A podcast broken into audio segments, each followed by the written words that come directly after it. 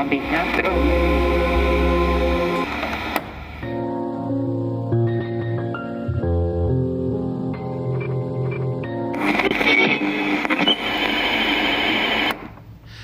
من بردیا هستم. شما به قسمت یک از فصل یک رادیو بم گوش می‌دید. سلام منم که قارتالم و خوشحالم که دوباره دارین صدامو میشنوین.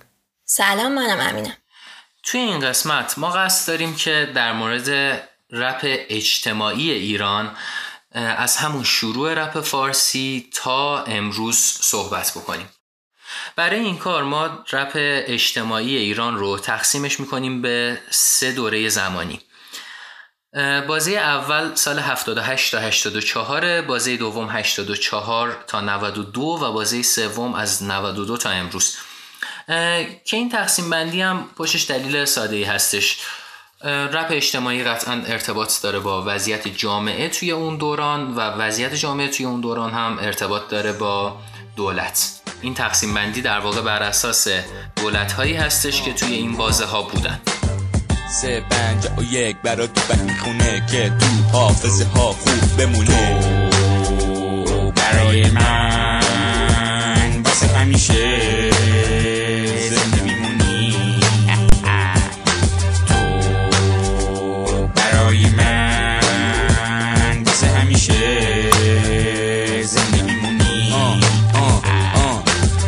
می‌خوام بسد از تو بک بگم. از اون مرده همیشه رب بگم. ولی اون دیگه الان مرده. چون توی دعوا چاقو خورده. اون خیلی خیلی کشیده بود در. چون دعوا کرده بود با هزار تا من جای بگی بس چی مرده؟ چرا توی دعوا چاقو خورده؟ خب حالا اول بریم سراغ دوره اول رپ اجتماعی توی ایران. که میشه از سال 78 تا 84 و اصلا یه توضیح هم بدیم در مورد اینکه رپ فارسی چطوری به وجود میادش. ببین اول از همه یه قراردادی بکنیم. این بحث اینکه اولین نفر توی رپ ایران کی بوده یا مثلا اولین رپ کن چه کسی بوده و اینا این خیلی راجبش صحبت شده. و خب واقعا از منظره مختلف هم به این قضیه نگاه کنیم جوابای مختلفی داره با تعریف های مختلف و این صحبت. یعنی مثلا توی این قضیه مثلا شهرام شبپره ادعا داره که اولین رپ ایران بوده سندی این ادعا رو داشته. حتی شاهکار بینش پژوه بوده. آره آره. و هر کدوم از اینا هم حالا به یه دلیلی میان این حرف می‌زنن ولی ما منظورمون از رپ فارسی و شروع رپ فارسی شروع فعالیت اون آدمهایی بوده که الان که اسمشون میاد ما از اونها به عنوان رپ کن یاد می‌کنیم. این اتفاق در واقع از همون حدود سال 78 79 شروع میشه. که اون اول در واقع اولین رپ هایی که بودن مثلا سروش هیچکس رو که همه می‌شناسن اون موقع به اسم نووان فعالیت می‌کرد. حسین بود که اون موقع به اسم ابلیس کار می‌کرد و تو مشهد بود دیو بود. حالا مثلا یه سری رپکن ها هم بودن که الان دیگه تقریبا اسمی ازشون نیست و مثلا فراموش شدن. مثلا مثل شایان. شایان یه رپکانی بود که همون اون موقع فعالیت می‌کرد سال 78 79 فعال بود و مثلا یاس میاد میگه که اولین کسی که من دیدم رپ فارسی می‌خوند شایان بود و اصلا این آدم بودش که ایده فارسی رپ خوندن رو تو ذهن من به وجود آورد. خب اینایی که به عنوان اولین رپ کنهای ایران مطرح هستن یه سری وچه اشتراک با هم دارن. اینا عموما وضع مالی خوبی ندارن. و در عین حال به نحوی با خارج از کشور در ارتباطن. اینا عموما یک سری جوون زیر 20 سال هستن یه سری تینیجر هستن به قول معروف که حالا هر طور که بوده کاست های رپ آمریکا بهشون می‌رسیده. حالا یه بحث دیگه هم که اینجا می‌تونه جالب باشه اینه که چرا رپ فارسی سال 78 79 شروع شد؟ چرا زودتر شروع نشد؟ چرا دیرتر شروع نشد؟ ببین چون که رپ آمریکا خب مثلا سال 1980 شروع شد که میشه سال 58 شمسی و یه بازی 20 ساله اختلاف هستش بین شروع رپ توی آمریکا و شروع رپ توی ایران. خب ببینید دلیل این قضیه این هستش که رپ آمریکا از همون اول که شروع شدش کاست هاش منتشر می‌شد اجراهای زنده می‌تونستن داشته باشن. یا مثلا کاراشون رو می‌دادن توی کلاب های مختلف play می‌شدن و اینطوری خیلی سریع و رو روال خوبی منتشر می‌شدن کارا. ولی توی ایران این حالت نبود. ببینید رپ توی ایران یک سبک غیر مجاز بود و به خاطر همین نمی‌تونست مثلا کاستش به صورت رسمی پخش بشه. یا مثلا نمی‌تونستن رپ کنای ایرانی اجرای زنده داشته باشن. به خاطر همین شروع رپ توی ایران از زمانی به وجود میادش در واقع که اینترنت توی ایران رایج میشه.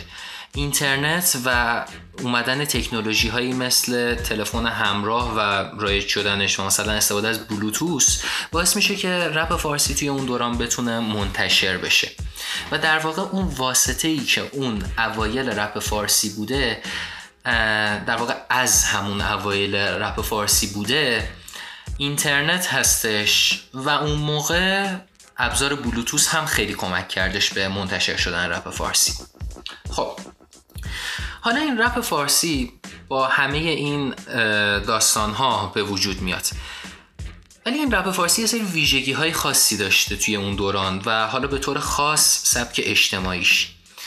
این مثلا از اولین چیزایی که وقتی به آهنگ های اون موقع رپ فارسی گوش میدین به ذهنتون می‌رسه و در واقع میشه بهش توجه کرد اینه که به مقدار زیادی توی اون دوران تقلید انجام میشه از رپ آمریکا. یعنی مثلا رپ فارسی اولش که اصلا روی یه سری بیت دانلودی و بیت های کاور از رپ کنه آمریکایی به وجود میاد.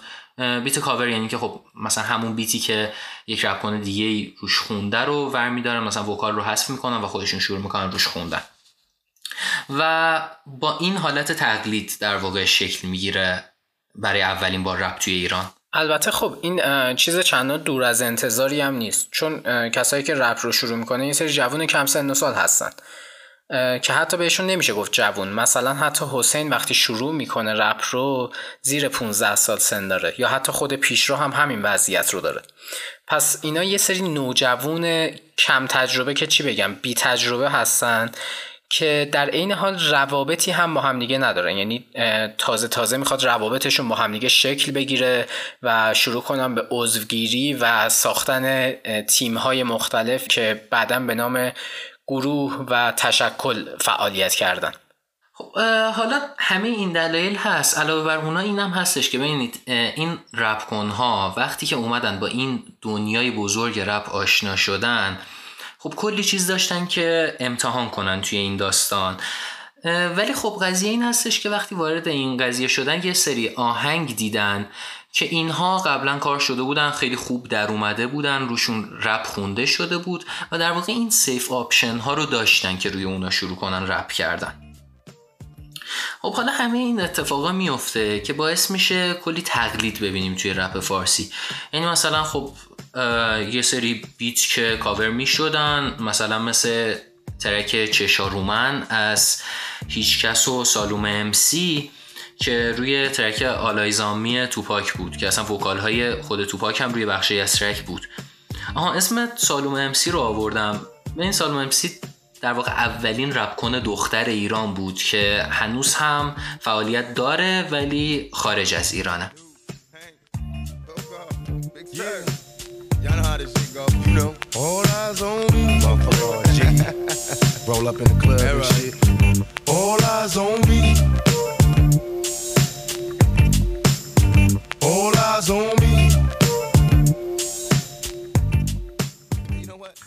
حالا علاوه بر این بیت کاور شدن ها توی یک سری از ترک ها انقدر این تقلید دیگه زیاد میشه که اصلا خود اون متن رپی که داره خونده میشه هم ترجمه است یه جورایی. یعنی مثلا ترک گروه ما از گروه نابغه ها و قاف اصلا در واقع ترجمه است متنش. از اصل ترک My Band از گروه D12 هستش. اگه بخوایم دقیقتر صحبت کنیم استایل های خوندن و flow ها تا چند سال هنوز حالت تقلید از اسطوره های old school رپ آمریکا مثل توپاک و بیگی رو داره. حالا لزومی به old school بودنشون هم نیست البته چون یک سری از رپرهای ما تلاش می‌کردن از امینم و 50 سنت تقلید کنن. حالا توی این سالها متن آهنگ ها یا به قول معروف text آهنگ ها خیلی حالت ساده داره و حالت محاوره داره به نوعی. یعنی همون حالتی که با همدیگه صحبت می‌کنن تلاش می‌کنن رپ کنن. و این که البته این داستانم منطقیه. ببین چون رپ فارسی توی این دوره توی خیابونه. یعنی در واقع مختصات های مهم رپ فارسی توی این بازه پارک شاده ونکه. حتی دمسکان. آره آره. همه این جاها و اون میتینگایی که توشون انجام می‌دادن اتفاقی خیلی مهمه توی این دوره رپ فارسی بودن. و خب آهنگ هایی هم که منتشر می‌کردن شبیه همون ها میمونده و در واقع قضیه که هستش اینه که خب این رپ ها نه تمرین و تجربه ای داشتن اون موقع و نه اونقدر وقتی گذاشته می شدش برای اینکه یه کار منتشر بشه. در, در این باره یه حرف خیلی قشنگی یادم بچه تیک تاک زدن چند سال پیش. یکی یادم نیست اصلا در واقع کی بودش اومد گفتش که آره مثلا رپ خب سبک چیپیه به خاطر اینکه یه روزه یه کار توش جمع میشه.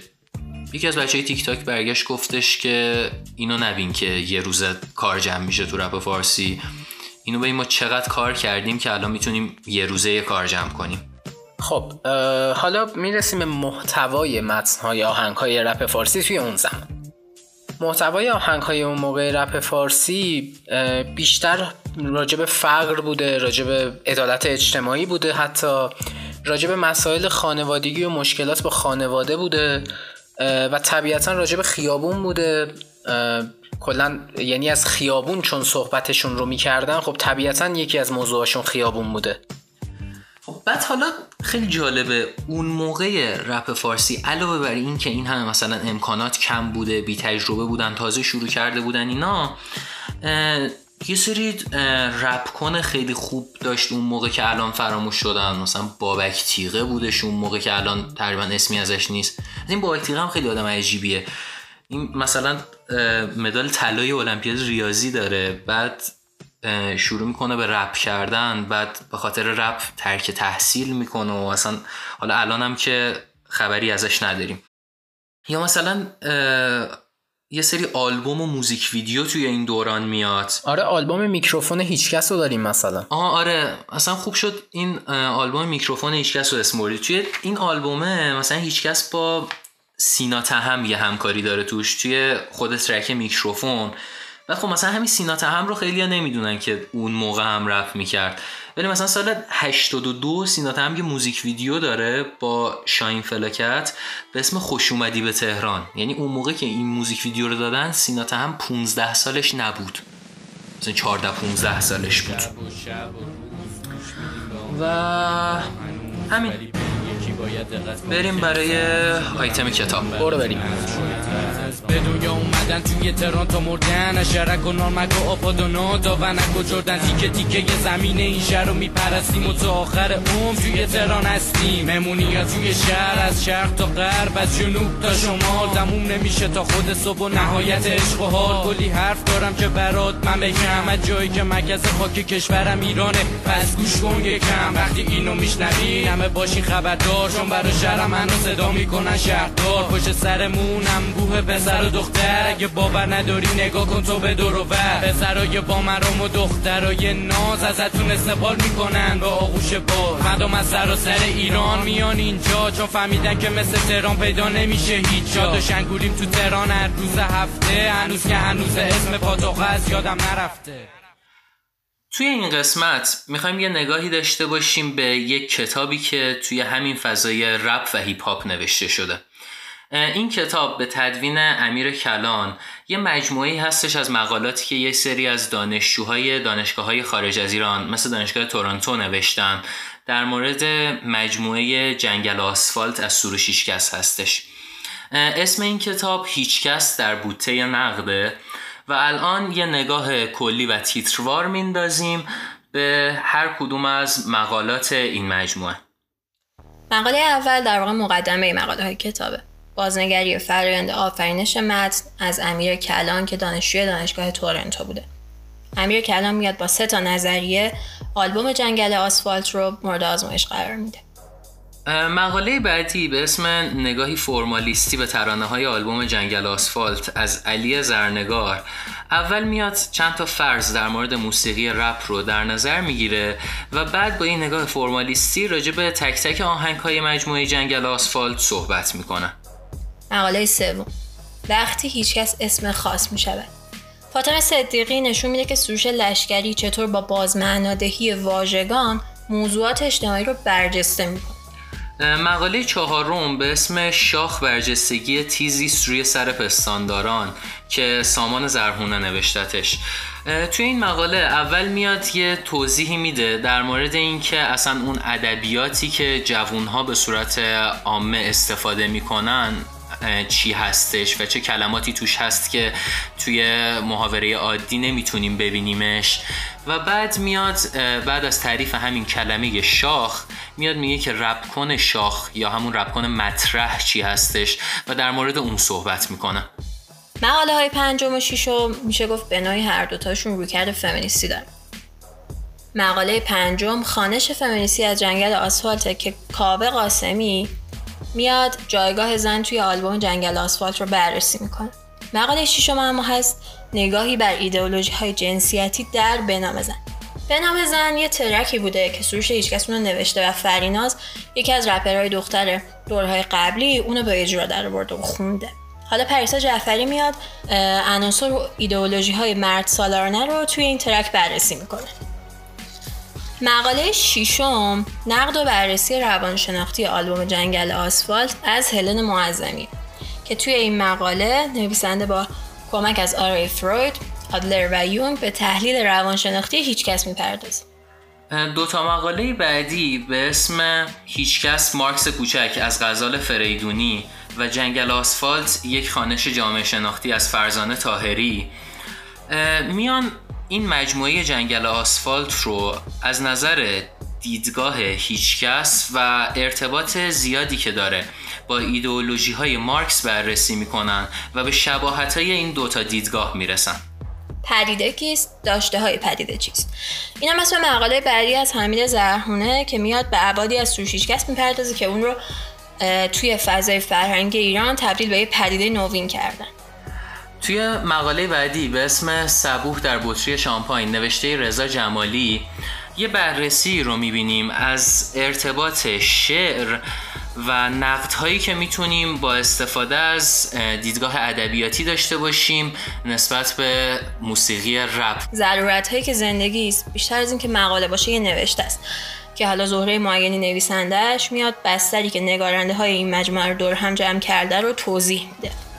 و دو تا مقاله آخر این مجموعه به اسم هنوز خیلی مونده و هشت سال بعد از به ترتیب مهدیار آقاجانی و خود سروش شیشکس هستش که در مورد روال کاریشون و روند ساخته شدن این مجموعه یا مجموعه های بعدیشون صحبت می‌کنن حالا یه نگاه بیشتری میندازیم و یه توضیح بیشتری رو میدیم درباره چند تا از مقاله های این کتاب. حالا مقاله که می‌خوایم ما یکم بیشتر راجبش توضیح بدیم یعنی اولی مقاله که می‌خوایم یکم بیشتر راجبش توضیح بدیم همون هیچکس مارکس کوچک نویسنده این مقاله اعتقاد داره که توی آثار سوشیچکس میشه تعهدی که اون نسبت به عدالت اجتماعی داره رو پیدا کرد و بیان می‌کنه که از نظر هیچکس فاصله طبقاتی ریشه اصلی نابسامانی است. هیچکس مستندگونه وقایع رو از کوچه به گوش مردم میرسونه. نویسنده هیچکس رو به علت طرح هرچند ساده از روابط طبقاتی شبیه به مارکس می‌دونه. در واقع اصلا این وجه شباهتیه که نویسنده بین هیچکس و مارکس می‌دونه. هیچکس توی آثارش به دو دستگی جامعه یا همون مقابله طبقه بورژوا یا طبقه سرمایه‌دار و پرولتاریا یا همون طبقه کارگر می‌پردازه. و نویسنده اونو از بین مدلایی که به توضیح مناسبات طبقاتی می‌پردازن بیشتر به نگاه کلاسیک مارکسیستی از اختلاف طبقاتی نزدیک می‌دونه. بچه شباهتش هم که گفتم نویسنده بیان ساده این دو نفر از پیچیدگی های طبقاتی رو بچه شباهتشون می‌دونه. و حالا توی ادامه مقاله یه سری عناصری مثل نظریات مارکسیستی اولیه و رگه های گفتمان های عدالت خواهی رو توی برخی از ترک های آلبوم جنگل آسفالت بررسی می‌کنه. حالا دو تا مقاله آخر این مجموعه هم از یه جهتی خاص هستن. از این جهت که نویسنده های این دوتا مقاله سازنده های این آلبوم هستن. توی مقاله اول به اسم هنوز خیلی مونده از مهدیار آقاجانی مهدیار میاد یه توضیحایی میده در مورد روند آشناییش با سروش هیچکس و یه توضیحی میده در مورد روال کاریش و یه سری اخلاقهای کاری خودش و هیچکس رو صحبت می‌کنه راجبشون مثلا یکیش که خیلی جالب بود برام میگفتش که توی همون ترک معروف اختلاف من هفت تا بیت زدم تا بالاخره هفتمی رو هیچکس پسند کرد که روش آهنگ رو بخونه. یا مثلا برای ترک قانون شیشمین بیتی که زدم انتخاب شدش تا روش آهنگ رو بخونیم. و بعد از اون میاد مثلا به یه سری ویژگی های رپ کردن سروش میپرداز و در مورد اونا صحبت می‌کنه. توی مقاله آخرم خود هیچکس میاد در مورد روند تکست نوشتنش صحبت می‌کنه و اینکه اصلا چطوری میشه که ایده یه آهنگ میاد به ذهنش و اون رو متنش می‌کنه اون رو شعرش می‌کنه و در نهایت روی یه آهنگ روی یه بیت میشونتش و میاد داستان نوشته شدن آهنگ محض مخالفت از مجموعه مجاز رو توضیح میده. که تا چند روز دیگه هم منتشر میشه و میاد آخرش میگه که متن این آهنگ تا الان از این قراره. جامعه منو حزم نکرد. توف سربالا ولی نمیترسم. میگن یه تختم کمه ولی هنو می‌تونی روم حساب کنی. هنو ویرونیمون جلو چشه عدالت شروره نمی‌ذارن اقلیت جلو بره نه.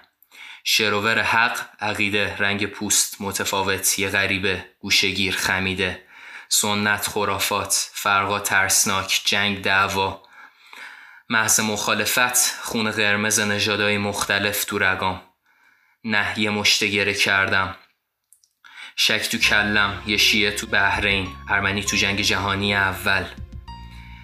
ولی کن سبزم مثل سروم اونم وقتی که همه اونا دیگه زردن یه گشنم که معلوم دندش یکی بهش تجاوز میشه و زجش. زجش منم. وقتی میگن شل کن حال بکنیم من مایچه ایم که سفته. من بکنم یه ذره. اینجا تهران لعنتی شوخی نیستش. خبری از گل و بسنی چوبی نیستش. اینجا جنگل بخور تو خورده نشی. اینجا نصف اخته ای نصف وحشی. اختلاف طبقاتی اینجا بیداد می‌کنه. روح مردم و زخمی و بیمار می‌کنه. کنار همه فقیره و مایه داره خفه توی تاکسی. همه می‌خوان کرایه ندن. حقیقت روشن خود تو به اون را نزن. روشنترش می‌کنم پس بمون جا نزن. خدا پاشو من چند سالی با ترک کنم خدا پاشو پاشو خب می‌رسیم به دوره میانی رپ فارسی که در واقع میشه سالهای 84 تا 92 اول یه نگاهی به وضعیت جامعه توی این سالها میندازیم و بعدش هم می‌رسیم به آهنگایی که توی این دوره منتشر شدن. اما از سال 84 به بعد ما تغییرات قابل ملاحظه یا هم تو شرایط اجتماعی داریم و هم تو فضای رپ که بزرگترینشون تغییر دولت. یعنی اتمام دولت هشتم یا همون دولت اصلاحات و ورود به دولت نهم یا همون دولت مهر. که اینجا با توجه به تغییر حزب غالب فضای اجتماعی دستخوش تغییرات زیادی میشه و رپ هم از این قاعده بینصیب نمیمونه. همونطور که بچه ها توی دوره قبل گفتن تنها راه ارتباطی رپرها با مخاطباشون اینترنت حالا این دوره فیلترینگ سایت های رپ که حالا آهنگا رو انتشار می‌دادن یا اخبار منعکس می‌کردن اتفاق میافته. علاوه بر این ما توی این دوره دستگیری و بازجویی رپرها به خاطر انتشار آثارشون رو داریم. مثلا این همون دوره یه که بهرام به خاطر انتشار آهنگ نامه به رئیس جمهور بازداشت میشه. از همه دستگیریا به خاطر رپ نبودن دیگه. مثلا رضا پیشرو ام توی همین دوره یه بار به خاطر drug دستگیر میشه. آره درسته. پس فضا از شرایطی که محسن نامجو تونسته بود آلبوم مجاز منتشر کنه و حتی خود رپرها هم انتظار این که یه روز بتونن مجوز بگیرن و داشتن رسید به همچین شرایطی. که خب قاعدتا یه سری واکنش ها رو از طرف رپرها به دنبال داشت. و این دقیقا همون نقطه اوج و بلوغ رپ فارسیه. خب حالا یه نگاهی هم بندازیم به آهنگ هایی که توی این سالا منتشر شدن. ببینید کلا یک آهنگ رپ رو که میشنوید اینو از سه جهت میشه در موردش صحبت کرد. اول از نظر اون بیت یا زرباهنگی هستش که داره رپ روش خونده میشه. دوم از جهت نحوه اجرای اون رپ هستش و سوم متنی هستش که داره اجرا میشه. ببینید درباره بیت های این دوران اگر بخوایم صحبت کنیم بیت هایی که تو این دوره میشنویم اکثرا بیت های ساده ای هستن. ولی فرقی که دارن با دوره قبل اینه که این سادگی دیگه از روی ناتوانی آهنگساز نیست. یعنی اکثرا اینطوری که آهنگساز ترجیح میده بیتاش اونطوری ساده باشن. در واقع اگر یه جور دیگه بخوایم به آهنگسازی رپ این دوران نگاه کنیم بذارید براتون با استفاده از یک تئوری توی فلسفه یادگیری این قضیه رو بشکافم. این تئوری در اصل برای یادگیری موارد درسی مطرح میشه.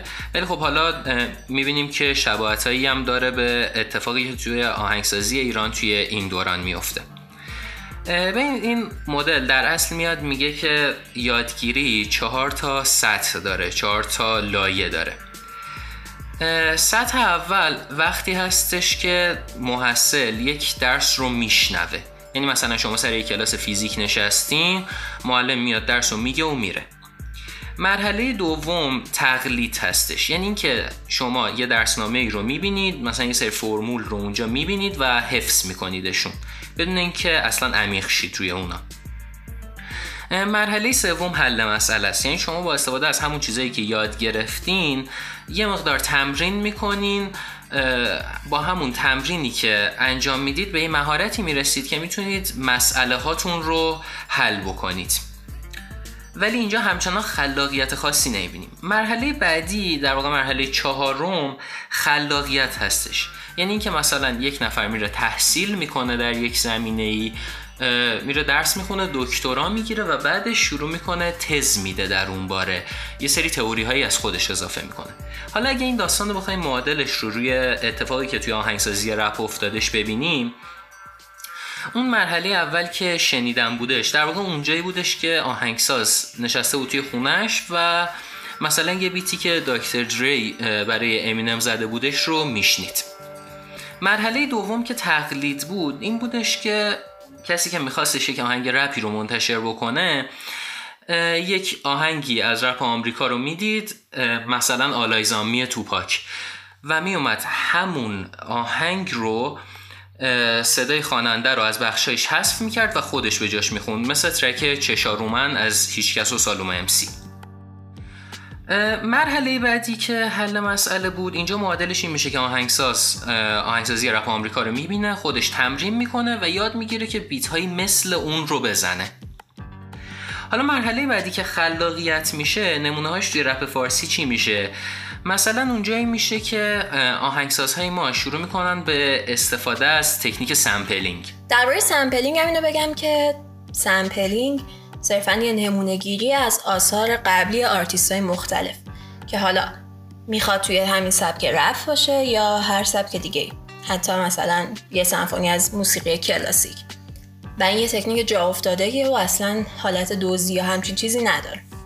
آره ببین مثلا حتی ناس که یکی از معروفترین های آمریکایی هستش توی ترک ادامند ایوش توی بیتش ما سمپل از ترک گل یخ از کوروش یغمایی رو میشنویم.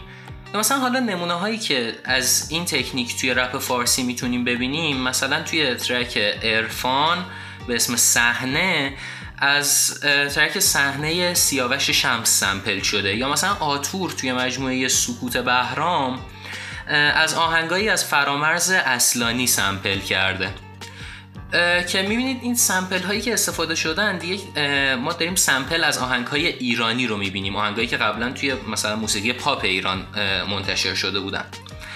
و حالا این بومی سازی رو که گفتیم این یه مورد دیگه ای هم که می‌تونیم بومی سازی رو ببینیم مثلا استفاده های آهنگسازی مثل مهدیار آقاجانی رو می‌بینیم از سازهای ایرانی. مثلا ما صدای دف و تنبک و سنتور می‌تونیم بشنویم توی بیتایی که مهدیار می‌زنه توی این سالها هم.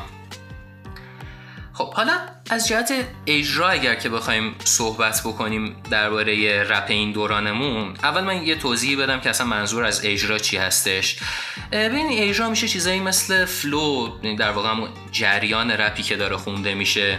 لحن ادای کلمات استایل صدا یا همون vocal ی که داره باهاش تکس اجرا میشه و چیزای این مدلی. ببین flow های این دوران. اکثرا flow های خیلی کلاسیک و ساده ای هستن. flow های عجیب غریب به اون صورت نمی‌بینیم اکثرا. لحن ادای کلمات به خاطر محتوای آهنگ ها لحن تند و تیز و کوبنده این و استایل صداها هم معمولا با یه حالت بمی خونده میشن. معمولا صداها خیلی مثلا کلوف میشن با لحنهای کوبنده و حماسی مثلا خونده میشن آهنگا. اما تو بخش محتوا همونطور که گفتم روی کرد اعتراضی این اعتراضا خیلی سریح و مستقیم بیان میشه و مشکلات عمده مثل نبود عدالت اجتماعی یا فقر و بیکاری و چیزایی از این دسته رو شامل میشه. نکته دیگه اینه که انتظار تو این دوره انقدر نقش کمرنگی داره که جز چند تا نمونه بهش توجهی نشده. در حتی همون خورشید خانوم بهرام و اینا رو می‌تونیم ببینیم فقط دیگه. آره دقیقا خورشید خانوم و یه دو سه تا نمونه دیگه بیشتر نداریم. رپر این دوره از جای درست کنار مردم و با لحن خشن و صدای بلندش بخواد حرفش رو به گوش آدما برسونه. و یه رویکرد پرسشگرایانه هم داره. یعنی مدام میاد از کسی که اونو مسبب این مسائل می‌دونه سوال می‌پرسه درباره این شرایط. و راه حلی غالبا ارائه نمیده. اما خب ایمان داره که می‌تونه باعث تغییر بشه. از اواخر این دوره یعنی سال 91 92 رپ کم کم از اون سراحت و اوریانی فاصله می‌گیره و لباس استعاره و کنایه تنش می‌کنه. به نوعی. که میشه گفت شروع این داستان مجموعه عدل از فداییه. و اوجش هم دوره سومی که دربارش حرف می‌زنیم. خب حالا یه آیتم بشنویم و بعدش هم بریم سراغ دوره آخر. میگی بازم کنار هم دیگه واژه بچین؟ راجع به چی؟ باشه بشین. چشات باز کن. یه لحظه مال من باش. یه لحظه بیا توی حس و حال من باش. پس میکروفونو به دست من تو بده بگم از این زمونه و از دلی که تکه تکه است هر آهنگ منم مساوی ذکر یک درد جز اینم ندارم یه فکر بهتر از جمونگی بگم که شده سمبل رشادت ایران برا شده مثل صندوق تجارت پس هنرمند وطن الان کجاست نیست اون تو زیر زمین می‌خونه چون که مجاز نیست از چی بگم برات؟ انتظار داری چه چیزی از جیب من درات به جز کاغذ سفید پاره خبار رفیق حرف توشه ولی با خودکار سفید. تو هم مثل منی تو هم کم درد نداری. درد اصلیت اینه که تو هم درد نداری. من کسی نیستم با این زخم و دردم بگیره. ولی این اشکها رو کی می‌خواد گردم بگیره؟ از چی بگم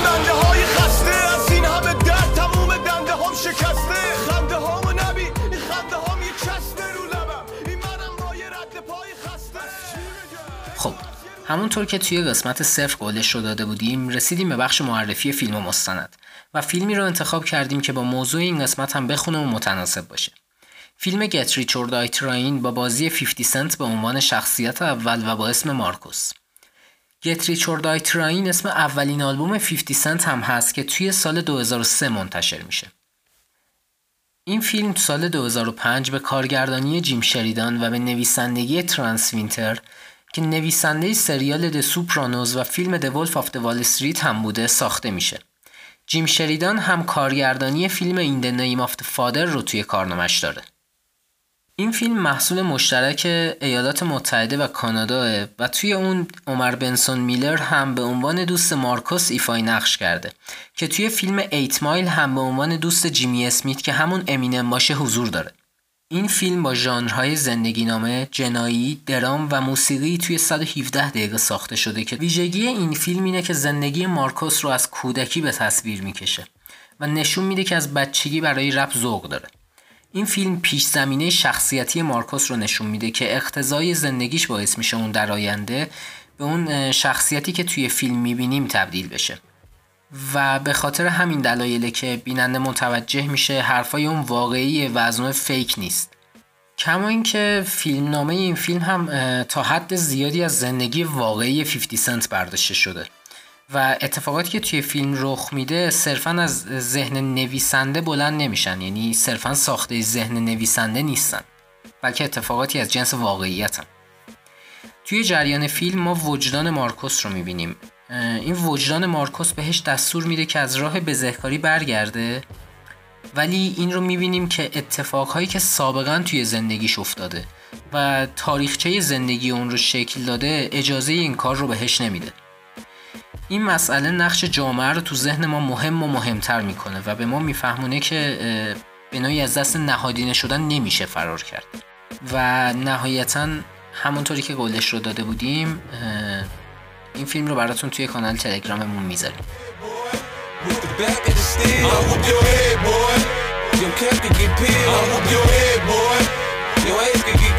I'm up early in the morning, trying to make a move. You coming in when you shorty, take your little one to school. Even though she caused the drama, you love your baby mama. I hit her with the llama to get this cake. Give us the coke, the cash, the combo to the safe. If she don't know it, damn, okay, we'll wait. I'll play with your kid on the couch while your bitch on the phone. With a gun to her head saying, Daddy, come home. You was ballin', poppin' bubbly, didn't think it'd get ugly. And the whole shit is lovely until it go bad. Now you can pray for a miracle and God might be hearing you in the nine to jam right in my hand. I'll whoop your head, boy. You know I will. I'll whoop your head, boy. With the back of the steel. I'll whoop your head, boy. Cap can get peeled. I'll whoop your head, boy. Your ass can get killed. I'll whoop your head, boy. You know I will. I'll whoop your head, boy. With the back of the steel. I'll whoop your head, boy. خب می‌رسیم به دوره سوم رپ فارس که از سال 92 شروع شده و تا همین لحظه که دارید ما رو میشنویدم ادامه داره تو این دوره هم خب ما طبیعتا یه سری تغییرات مختلفی توی ابعاد متفاوت رپ و جامعه داریم دوره سوم ژانر اجتماعی تاریخ رپ فارسی سالهای 92 تا 99 و دولت تدبیر و امید رو شامل میشه.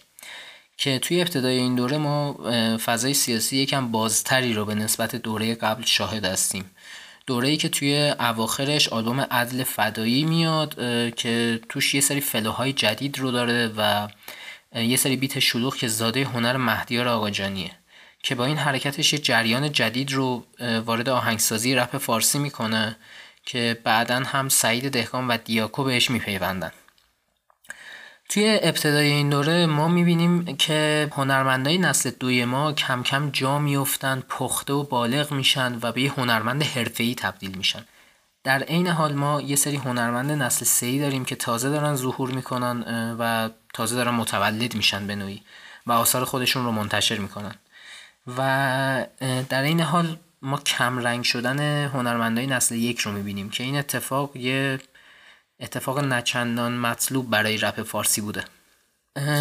ولی در کل توی این دوره اوضاع رپ فارسی به سمت پیشرفت میره. بحث فروش آثار مطرح میشه که باعث تلاش هرچه بیشتر هنرمندا میشه که این خودش خلاقیت رو به بار میاره. یعنی هنرمند برای فروش بیشتر مجبور میشه که کار قویتری تولید کنه. مثلا بخش ورود ساز به فضای بیت ها رو ما شاهدش هستیم توی این دوره و حرکت بیت ها به سمت موزیک های کلاسیک غربی گاهن. مثلا track مجسمه های سنگی فرشاد که البته این اتفاق با سلیقه شخصی خود آرتیست هم ارتباط داره. و ما این دوتا رو نمی‌تونیم از هم جدا کنیم. حالا توی این دوره ما هر چقدر جلوتر میریم متن آثار پیچیده تر میشه و به چند موضوع توی یه به نوعی پاراگراف پرداخته میشه حتی. تا اینکه به سال 94 می‌رسیم و آلبوم اشتباه خوب از آقای بهرام نورایی که به طور خیلی جدی alternative hip hop رو وارد رپ فارسی می‌کنه. هرچند که از یکی دو سال قبل کم کم داشت زمینه هاش چیده می‌شد برای این اتفاق. حالا این جریان جلو میره. ما آلبوم نگار علی سورنا رو می‌بینیم. آلبوم رند فرشاد رو می‌بینیم که حالا بعدا مفصلا راجع به این قضیه با هم دیگه صحبت می‌کنیم. همونطور که گفتم رپ اجتماعی این دوران ترکیبی از رپ انتظایی و اجتماعیه و رپ اجتماعی خالی تقریبا میشه گفت وجود نداره. و به صورت کلی و به نسبت دوره های قبل نماد وارد رپ فارسی میشه و استفاده از نماد. همچنین استفاده از استعاره و ایهام. البته نه اون ایهامی که بعضی از رپرها مد نظرشونه. توی این دوره شعرها حالت چند پهلویی به خودشون می‌گیرن و اوج این اتفاق رو می‌تونیم تو آثار علی سورنا مثلا قطعه پشت این جنگ ها ببینیم. در مقابل گاهن هم آثاری رو می‌بینیم که به طور کاملا مستقیم و بیپرده حرف خودشون رو مطرح می‌کنن و از هیچ لایه‌ای برای پوشوندن حرفشون استفاده نمی‌کنن. مثل ترک نمیترسم از علی سورنا و حسن از گاف که البته تعداد این ترک ها هم زیاد نیست. البته قطعه حسن کمی لحن حماسی هم پیدا می‌کنه که اوج این نگاه حماسی رو ما تو قطعه اسمش ایرانه از آرش لاور می‌بینیم. یه مدل دیگه از اعتراض هم توی این دوران به وجود میاد که به مردم و فرهنگ مردم و به نوعی منفعل بودنشون اعتراض می‌کنه به اینکه چرا در جهت پیشرفت تلاش نمی‌کنن. و یه سری مثال هم برای این جریان وجود داره. مثل آهنگ خفه از قاف و پیر میشم از نوید صدر و بامداد و یا حتی جیره از بامداد و فرزان. در مقابل کسی مثل نوید صدر با قطعهایی مثل دنیا و پرده ها قصد ستایش از قهرمانان مردم رو داره. در حین این که داره اعتراض به مشکلات رو هم انجام میده. یعنی از اعتراضش غافل نمیشه. خب پس گفتیم که توی این دوره که ما شرایط متفاوتی رو داشتیم مثلا یه مدل آهنگایی رو داشتیم که صد درصد اجتماعی یا صد درصد شخصی نبودن. یه سری آهنگایی داشتیم که به هر حال گریزی به اجتماع زده بودن و همه اینا. اما می‌تونیم بگیم که در کل توی این دوره رپ اجتماعی اولویت و انتخاب اول آرتیستا نیست. اما یه استثنا وجود داره و اون واکنش های اواخر سال 98 و همین اوایل 99 به اتفاقاتی که توی این مدت افتاده. بعد از آبان 98 سروشیش که از ترک دستاشو مش کرده رو منتشر می‌کنه. این ترک بیت خاصی نداره. حتی سروش فلوی خاصی هم نداره. به طوری که سری از مخاطبا اونو چیزی نزدیک به دکلمه می‌دونن.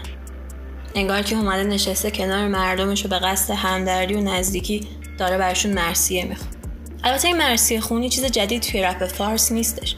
ما مثلا توی همین دوره track بیابانمون کنیم از فرشاد رو داریم که اونم به جای اینکه نقد یا اعتراضی داشته باشه میاد یه شکل مرثیه گونه حرفش رو می‌زنه. اما فرق track های 98 به بعد با track های قبلی اینه که همشون واکنش به یه سری اتفاق خاصه. از طرف دیگه حتی کاور آهنگم با وجود علاقه که هیچکس به کاور نسبتا پیچیده داره خیلی ساده است. و دیگه درباره تغییر و یا مثلا امید به رخ دادنش حرفی نمی‌زنه. میشه گفت ترک هزار تا مزنون از فدایی هم تقریبا همین ویژگی رو داره. اونم توی همین دوره منتشر شد دیگه. حالا ما یه ترک دیگه ای هم داریم. که همین اوایل 99 منتشر شد از نوید صدر با عنوان خطا که توی اونم باز نوید صدر یه سری واکنش هایی نشون داد به اتفاقایی که توی سال 98 افتادن. حالا نه اینکه البته مطلقا و 100 درصد واکنش باشن اما اینا هم در بر می‌گرفت. حالا خطا چه ویژگی داشت؟ انگار که رپر اومده شرایط رو دیده و حالا رفته یه جای شخصی مثلا مثل اتاق امن خودش. و داره زیل مسائل شخصیش نگاهش به اتفاقای رخ داده تو جامعه رو ابراز می‌کنه. هنوز برای این حرف زود اون نمیشه نتیجه گیری کرد اما با توجه به این واکنش ها شاید بشه گفت که بسته به اتفاقای ناگهانی توی اجتماع رپ بازم سراحت و جای صورتهای دیگه انتخاب می‌کنه. پرواز جرمه ولی هنوزم می‌زنه کبوتر پر. شاعر بد زیاده ولی شعر خوب هنوزم هست. که حفظشون می‌کنه هر بچت. در حال رفتن این پکو مقصد. جاده های قشنگ هنوزم هست. بعضیامون نمیریم از رو وحشت. ولی آدم نترس هنوزم هست. ما دیگه حس بازی کردن نداریم. ولی واسه بچه ها عروسک هست. عاشق برگای بهار نشو. یادت باشه یه روزی خزونم هست. خب همونطور که توی کپشن پست قسمت قبل گفتیم توی این قسمت هم میگیم. این قسمت هم تماما از راه دور ضبط و تنظیم شده و تا پایان این اپیدمی هم با همین سیستم قراره پیش بریم. از شما هم می‌خوایم که توی خونه هاتون بمونین. مرسی. یادتون نره ما رو توی پلتفرم های پادکست و شبکه های اجتماعی دنبال کنید. خدافز مرسی افشین. مراقب خودتون باشید مخصوصا تو این روزا. خدا نگهدار.